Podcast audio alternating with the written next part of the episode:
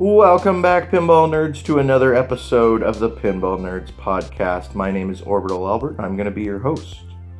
Today, we're going to be talking about the top five pinball machine themes that need to be made to help get kids and children into pinball.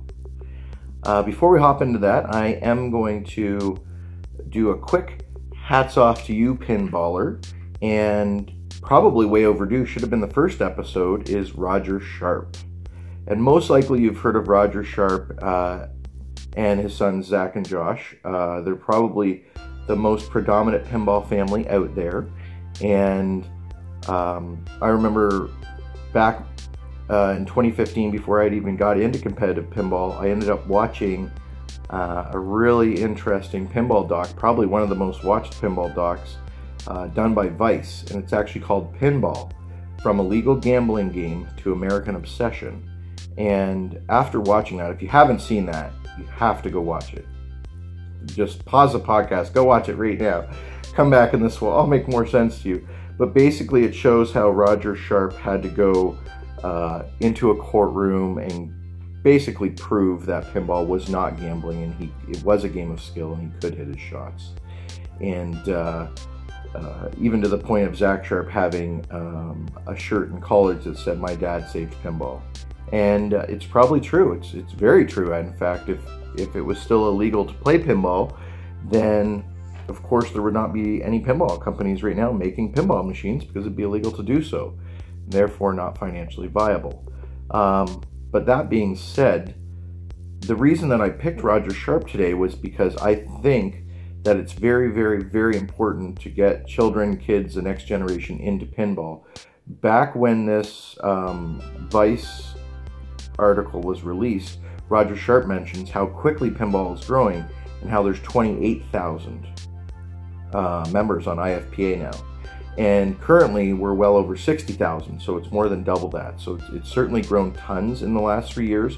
So it's not that it's not growing, but I can tell you between every tournament I've ever been to and every single solitary person that I've ever seen under 25 is absolutely someone's son or daughter, or possibly their son or daughter's friends.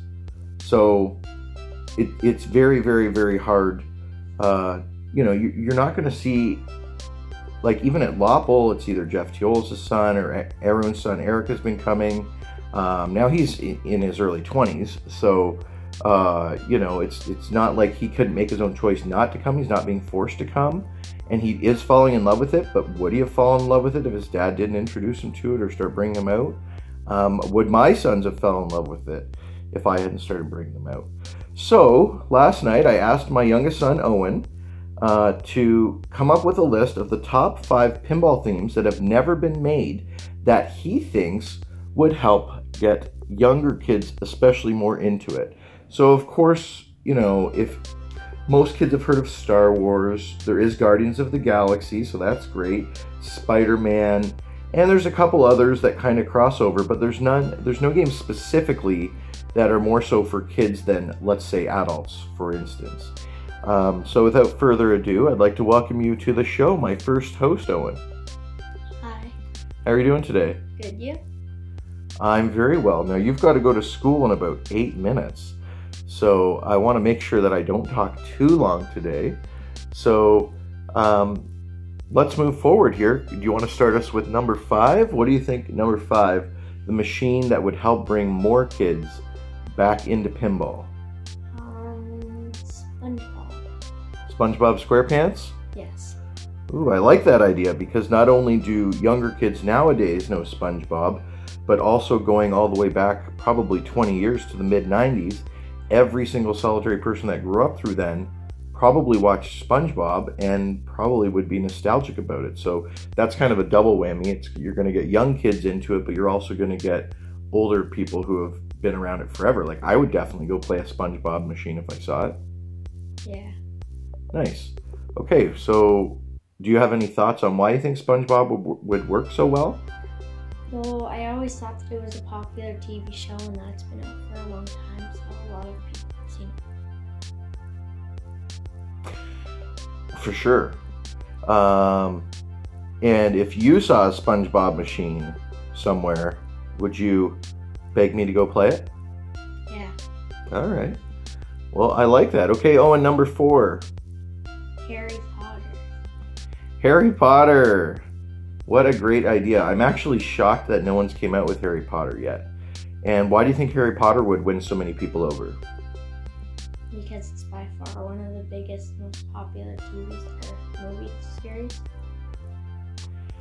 It sure is. Um, it's probably not even just out of kids, but out of everybody on the planet in all the movie series. It's probably one of the most famous of all time, um, and certainly has has you know drawn more money at a box office. I can understand Harry Potter might be very challenging to get the rights for, but at the same time, it's uh, if it happened. It, the other thing is too with Harry Potter, SpongeBob. I'm sure there's some girls that watched, but I find that it seems like a large percentage of themes are really more so to draw men in. They're either about, you know, cars or racing cars, or they're about comic book heroes, which, let's be honest, more men are into comic books than women. Um, or they're about, you know, heavy metal rock bands that, again, typically more men listen to than women. Um, or even in this case, a lot of, a lot of them on this list that you're probably going to have for us might be, like I'm sure more boys watched SpongeBob than girls. Um, but with Harry Potter, I think it's pretty close. Like when I went to the to go see Harry Potter, I always saw, if not maybe even more women and, and girls than men. So I think that's a great idea. All right, and number three, Pokemon. nice. Now you're not just saying that because you're a massive Pokemon fan, are you? No. All right. So Pokemon's been around since, geez, since I was a kid. It was a really famous TV show. And then there's been tons of Pokemon games from over the last 15, 20 years as well. Right? Yeah. Uh, and then also, you might have some crossover from, believe it or not, and I know everyone says Pokemon Go is dead, but Pokemon Go has shown really good resurgence for a game that has came out years ago.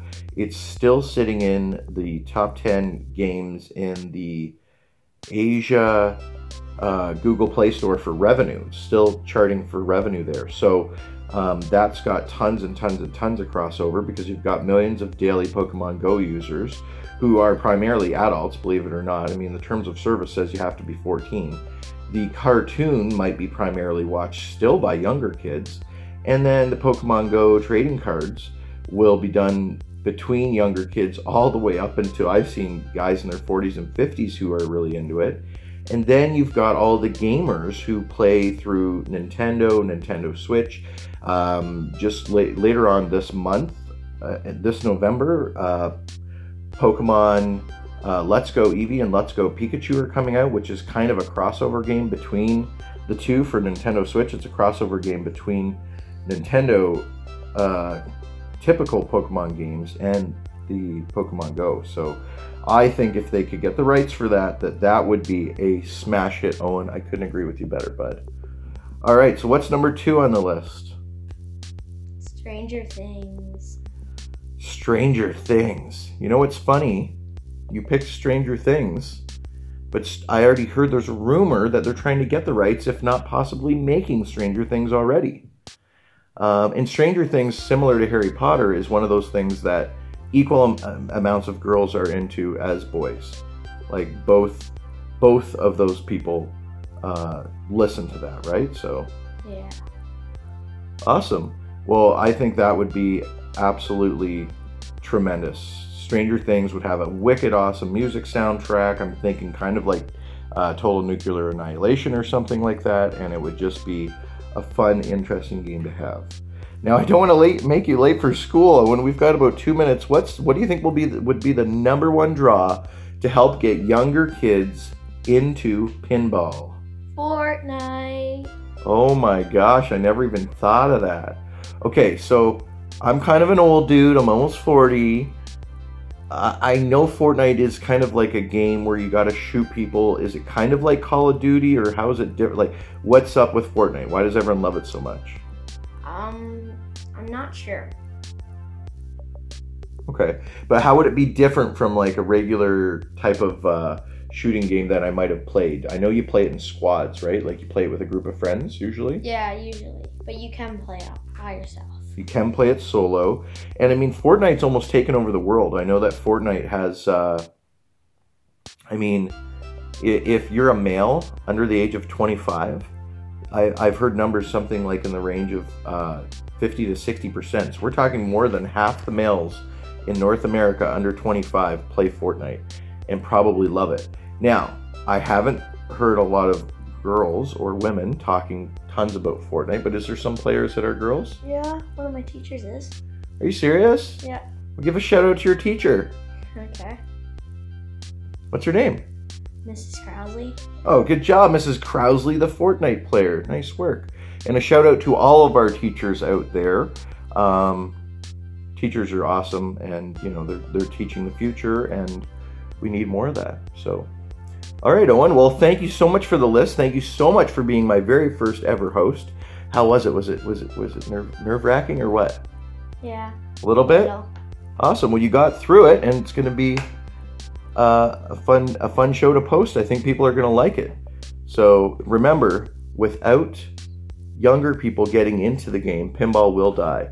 If we don't have younger people coming up that are into competitive play, into purchasing it for home use, uh, if they're not requesting it to be in bars and barcades, then we lose pinball. And that's what's at stake here, guys. So I know this was kind of a fun episode, but I don't want to lose pinball. You don't want to lose pinball. Let's manufacturers, distributors, anyone, if you're listening, send this to them, talk to them, do surveys with younger people. Um, I think if any five of those machines came out, they all five of those machines would draw in more young people than any machine that's ever been made, other than possibly Star Wars. Because of course, no matter your age, nowadays you've probably heard of Star Wars. So, um, but all five of those, Owen, were a great list. Thank you so much for coming, and we'll talk to you next time on the podcast.